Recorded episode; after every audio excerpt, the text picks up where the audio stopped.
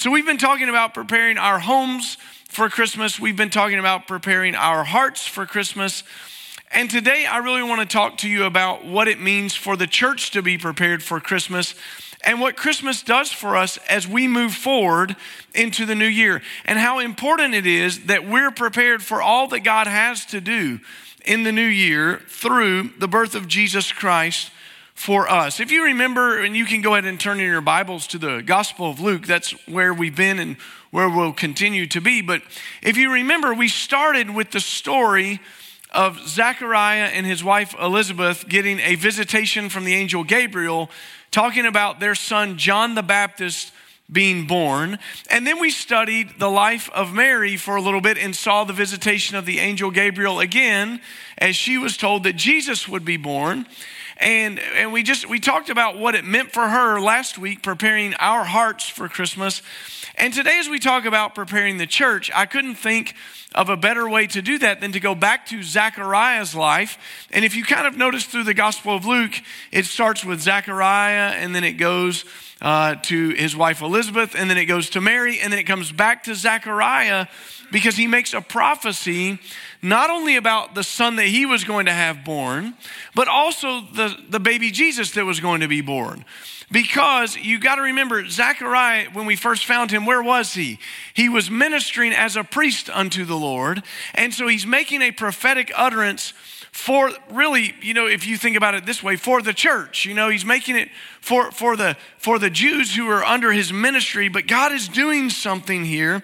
And I want us to see this in this prophecy concerning John the Baptist and Jesus and how that might affect our lives this morning. So, we're going to read about 13 verses from uh, the Gospel of Luke, chapter 1, verse 67 and following, and you can just kind of keep up with us this morning. Then his father, Zechariah, was filled with the Holy Spirit and prophesied, Blessed is the Lord the God of Israel, because he has visited and provided redemption for his people. He has raised up a horn of salvation for us in the house of his servant David, just as he spoke by the mouth of his holy prophets in ancient times, salvation from our enemies and from the hand of those who hate us He's dealt mercifully with our fathers and remembered his holy covenant, the oath that he swore to our father Abraham. He's given us the privilege, since we have been rescued from the hand of our enemies, to serve him without fear in holiness and righteousness in his presence all our days. And you, child, will be called a prophet of the Most High, for you will go before the Lord to prepare his way and give his people knowledge of salvation through the forgiveness of their sins. Because of our God's merciful compassion, the dawn from on high will visit us to shine on those who live in darkness and the shadow of death to guide our feet in the way of peace. How many of you have ever heard the name Warren Wiersbe? Does that ring a bell with anybody? Anybody? A few of you. If you hadn't, it's a name you should know. Warren Wiersbe is probably most famous for writing uh, his kind of um, small uh, commentaries on the Bible, and you can get them in, in large form, kind of all crammed in there together. And he doesn't often go into depth about a subject, but he gives you just enough information to help you see the picture of it. And, and what, we're, what we're looking at this morning, and my understanding of it, I just want to tell you, it's been greatly influenced by his writings about this. And so if, if you hear something, you're like, oh, that does sound a little bit familiar. Absolutely, it will. Because when I first read his outline of the Gospel of Luke in this, it just really arrested my heart. And I think it gives us an understanding of the scripture in the right way. And hopefully, what we'll be able to do today is to see the historical context of this scripture, but also the present day context of this scripture. Because as we often do, when we open the Bible, what we're trying to do is stand between two worlds, aren't we?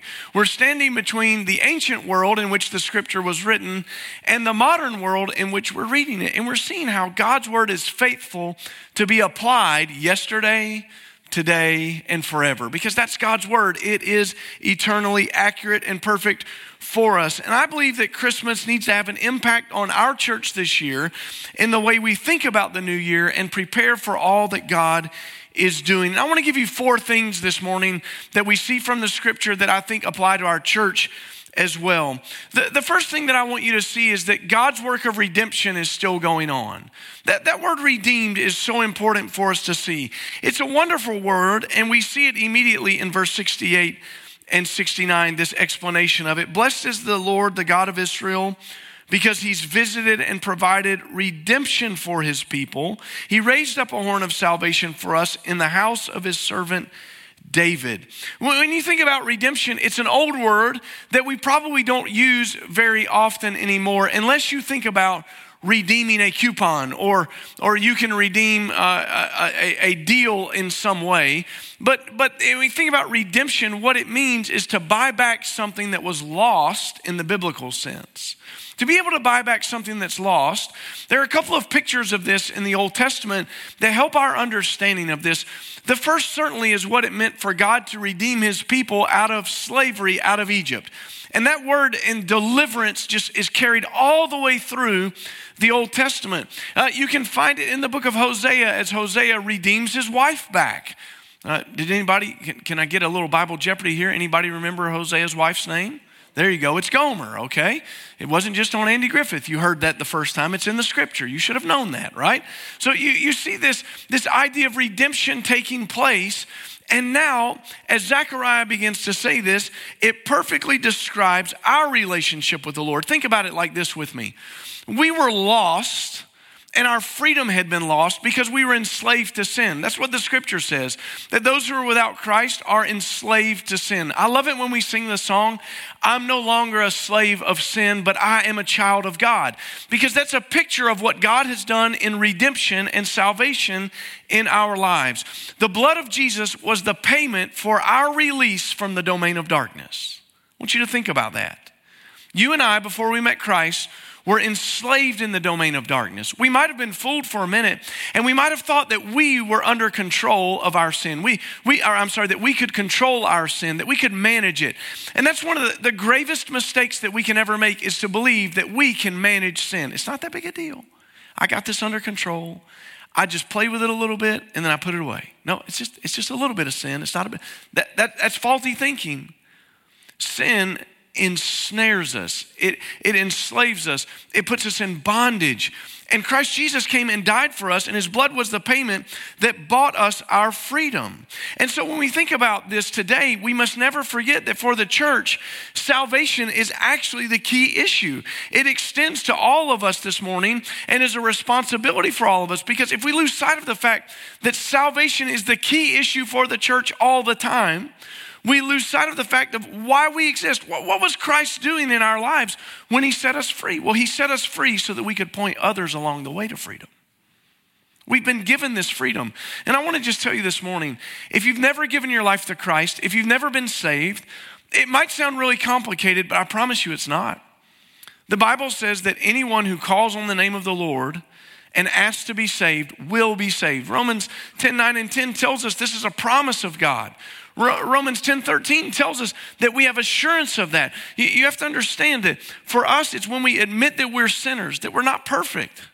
We often say things like that, but I don't think we really mean it. Well, you know, I'm not perfect. Well, yeah, we all know you're not perfect. You know that I'm not perfect. I know that you're not perfect. But what does it mean? It means that we've violated God's word. We violated God's precepts and his principles and his law. And we're lost, separated from God until we come to a saving faith in Jesus Christ, God's Son who died in our place. And so for us, when we think about it, it's the key issue of the church is this idea of redemption. And it starts in salvation because we understand that all of the issues of the world they all stem from a broken relationship with the Lord. All of the issues in the world. And, redemption is the starting point for all those things in salvation. We want to see people's lives changed in salvation, but we also want to see this idea of redemption carried out in our ministries as well. This year, we brought before you in the fall this idea that we were going to start uh, promoting what we're calling now our New Life initiatives as part of our global focus outreach to try to reach the ends of the earth. New Life initiatives had to deal with things like the Tennessee Baptist Children's Home, and you provided over $55,000 for them this year so that they could build adequate housing for people who are in the foster care system who don't have a place right now. Uh, we, have been working with Embrace Grace, like Leslie just mentioned, and, and, I want you just to understand that that's, that's only going to extend because we see enslavement all around us. You, you realize that Nashville is a hotbed place, of the crossroads of sex trafficking. And sex trafficking isn't something that we can just, just kind of understand is going on and feel good about if we put an X on our hand one day of year to say we're raising awareness. Folks, as a church, we're going to have a responsibility, and, and just stay tuned for that. In, in, the new year, we're going to ask you to, to engage in, in, in setting the captives free. We're asking you to engage even now in New Life initiatives by setting the captives free here at our church. We're going to ask you to engage uh, in our recovery church movement this year. There's some special things that are going to happen in recovery church right in January. You won't want to miss it.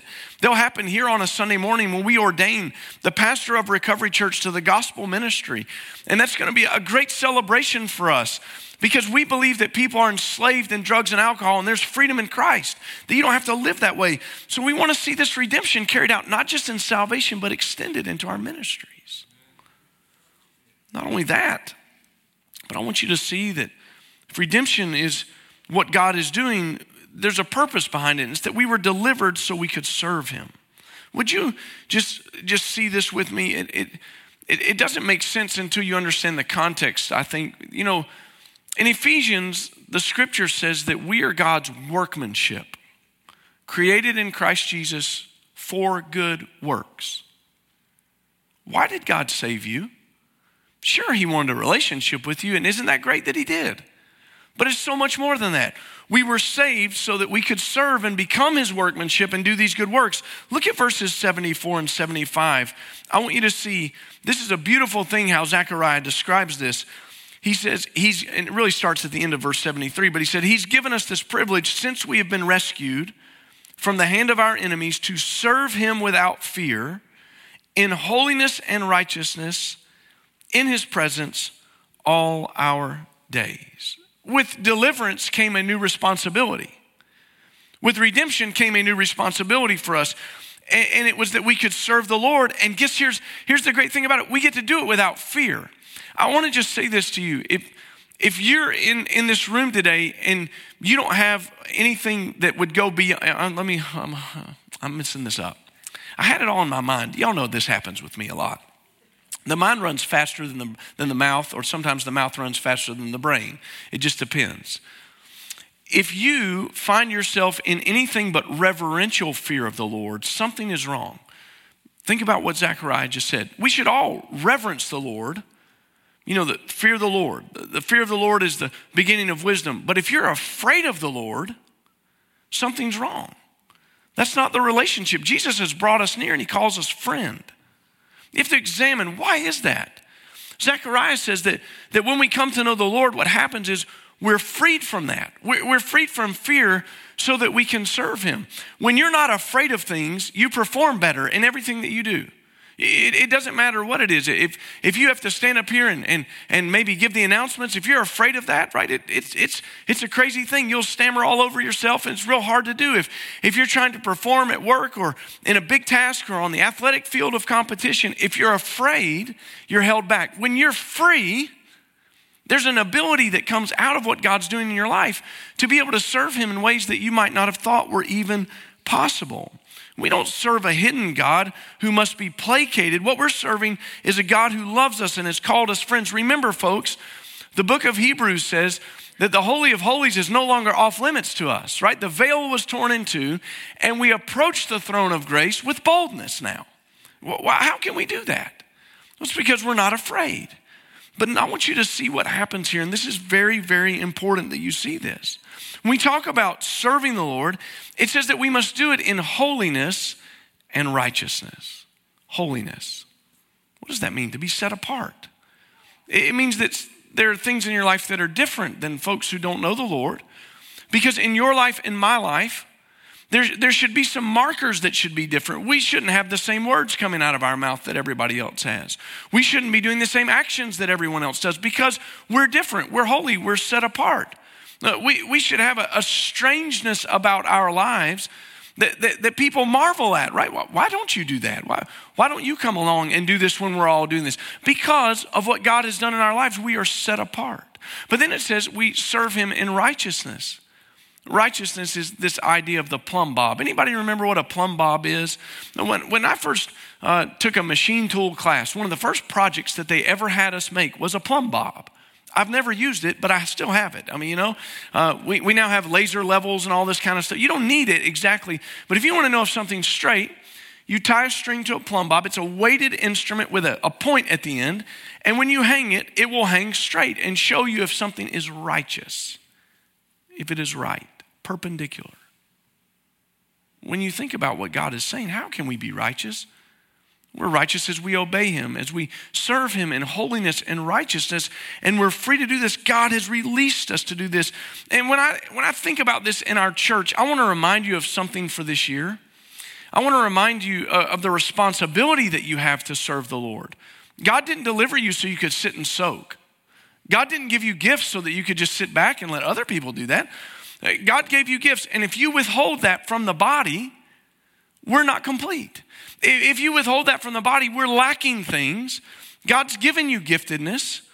And if you're saying, well, I don't, I don't really know what my giftedness is, I'm so glad you asked. We have a serve class. You can take it online, you can take it in person, find it on our website. We'll help you discover those things, and we'll try to find a place for you to serve the Lord, not how you think you ought to serve the Lord, but in the way that you feel gifted to serve the Lord. There's a difference. Earlier this year, we asked you as a church to begin praying about 100 new people coming and being part of Judson Baptist Church. And from time to time, specifically on our second Sunday night prayer services, we've just prayed for 100 new people. And, and you remember why we prayed for that? Is, is we were praying for it because we said, you know, with everything that had happened over the last two years and the transition that had taken place and people moving and, and not maybe making it back as quick as we'd like them to in the building, we weren't trying to cut all of our ministries, but that meant we had to have some people come along to serve because you can't just have people not replaced and keep doing everything, right? It just doesn't work. I mean, it, it's a simple thing. So we asked you to help us pray about that. I was asking Pastor Nathan about that this week. He tracks all of these things for us as our next steps pastor. And, and I said, Nathan, how many people have joined the church this year? And he said, Well, I have good news for you, Pastor. 73 people have joined the church this year. That's an amazing number, isn't it? When you think about that, we've been praying for 100 people to come, and 73 people have joined the church. But, but I want to remind you of something. We still have more than 20 something people that have taken the Next Steps class that haven't joined the church. And I want to just appeal to if you're in the room and you're one of those people or you're new with us today, I want to just make an appeal to you. I'm so glad that you're here and we need you here. And we want you to be here. And we don't believe we're the only church in town. Obviously, if you've been down Franklin Road, there's a few others.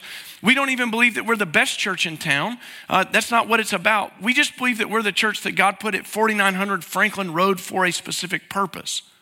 We believe that God's purposes are to use his churches uniquely. And it's not about joining the kingdom of Judson Baptist Church because it's not our kingdom. It is about joining the kingdom of God and what's happening in the kingdom of God and building the kingdom of God.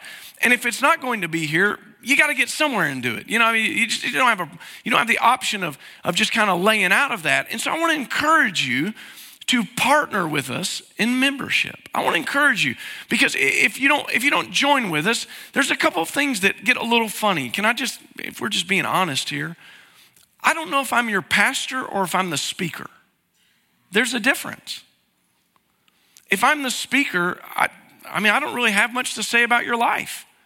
I, I don't really I don't really have anything to, to really offer that. If, if it's just the speaker here, if Pastor Kirk is just the musician, I mean, we could all go to the Ryman Auditorium and maybe have just as much or more fun, honestly.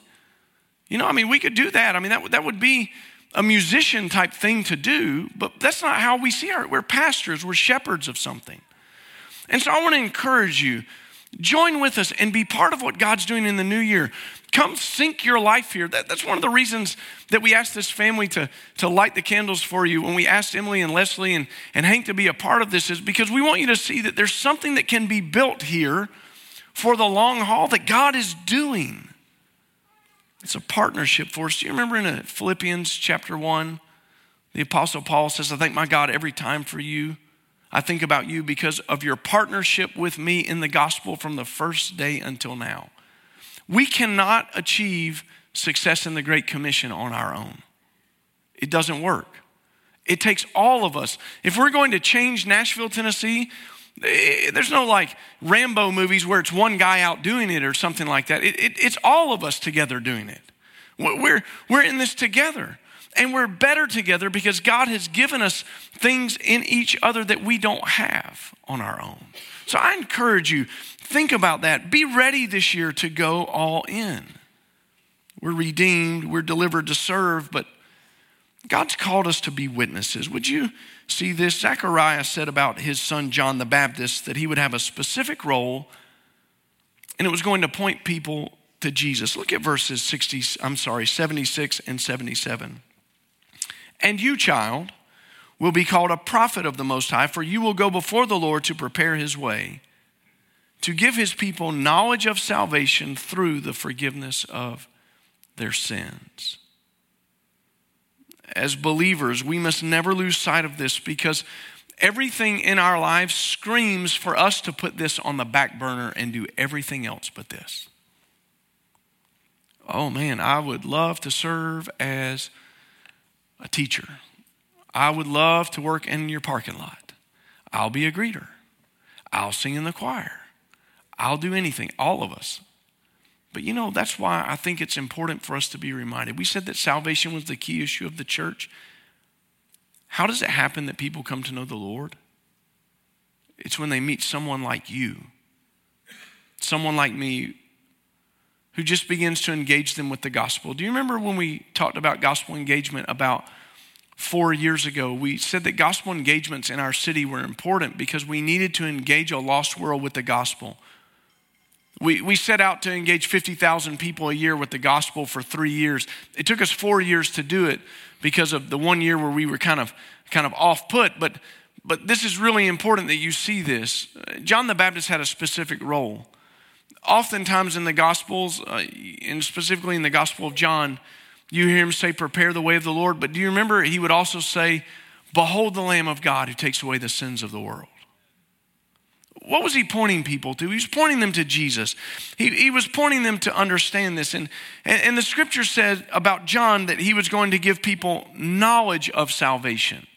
If somebody doesn't know they're lost, they can't be saved. They, they have to know that they're lost. So, so for us, it's not about pointing out all the wrong things they're doing in their lives, but it is pointing to the fact that we were lost and we were saved now.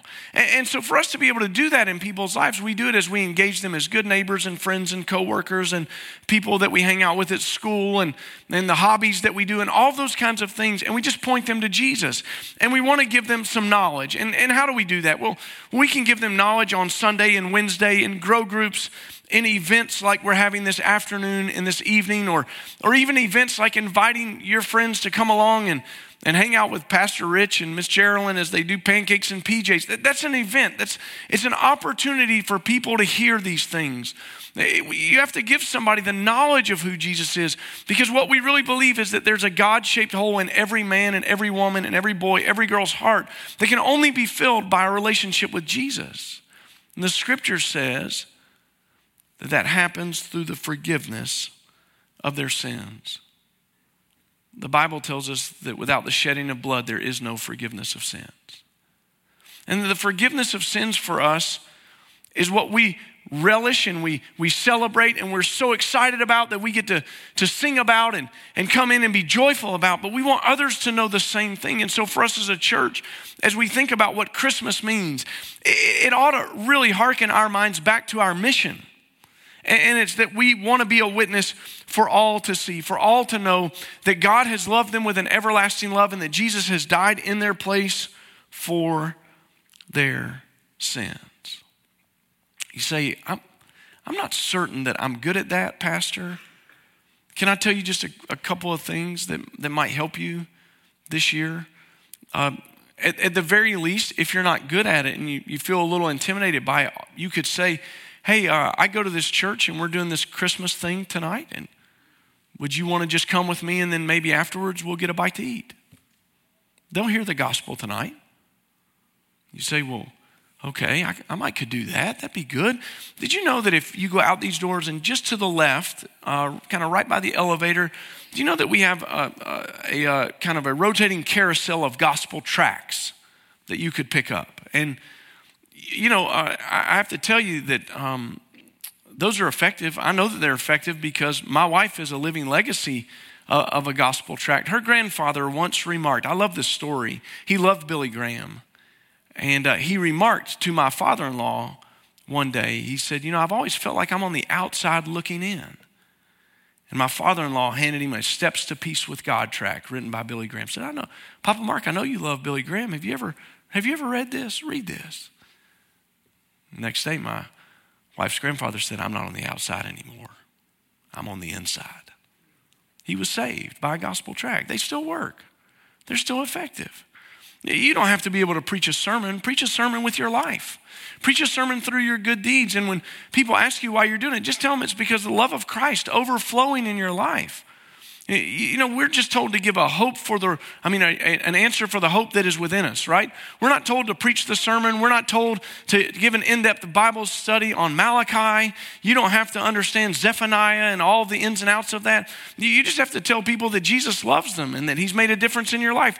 That's a witness. God can use a faithful witness. You would be surprised. We're redeemed, delivered to serve, called to be a witness and then Zechariah saw something that I hope you'll see today. He saw the dawn of a new day. He saw the dawn of a new day with these two boys being born. Can you imagine? I mean, we oftentimes think our children are special, and if you're a grandparent in here, you definitely think your grandchildren are special. And the truth of it is, I mean, can we be honest? Our kids, our grandkids, all I mean, they're special because God made them uniquely and all of that, but these boys were special right? If you're going to brag, they could do it. Hey, in our family, we had a prophet and a savior born. What you got? You know? I mean, yeah. So your kid plays basketball. Who cares? You know, I mean, it just honor roll student. Whoop de doo. You know, what I mean, I mean, it just it doesn't it doesn't even come close, does it? But Zacharias saw something, and he saw that God was going to be shining in the darkness. Would you look at verses 78 and 79 with me? Because of our God's merciful compassion, the dawn from on high will visit us to shine on those who live in darkness, the shadow of death to guide our feet into the way of peace. I love the symbolic nature of what he's talking about here. If you've been at Judson for any number of years, you know that I love flashlights. I don't like the dark. I never have. You know, I don't know what the deal is. I don't know why anybody would want to walk around in the dark. You're going to stub your toe. You're going to fall. You're going to trip, all those kind of things. If you just have a little flashlight, click, click, life is good, right? Now you have them on your phone or whatever. And, and, and I love that, that, that there are literally these lights now. I went over to a friend's house and we were hanging out in the backyard at night and the kids, it was growing dark, and the kids were trying to play some volleyball and stuff. And he's like, wait just a minute. And he went in, and I mean, it was like a stadium light that he put up. And I was like, where did you get this? And he's like, Home Depot, man. It's LED. It lit up the, it lit up the yard like the daytime, right? I mean, it's a beautiful thing to think about being in darkness and then being in light. To be in darkness is such a symbolic thing in the scripture because it's to be lost and without hope. Zechariah saw that these two boys were ushering in the kingdom of God. He saw that the darkness was fading. Now remember, 400 years between Malachi and the next word of the Lord. 400 years. Darkness.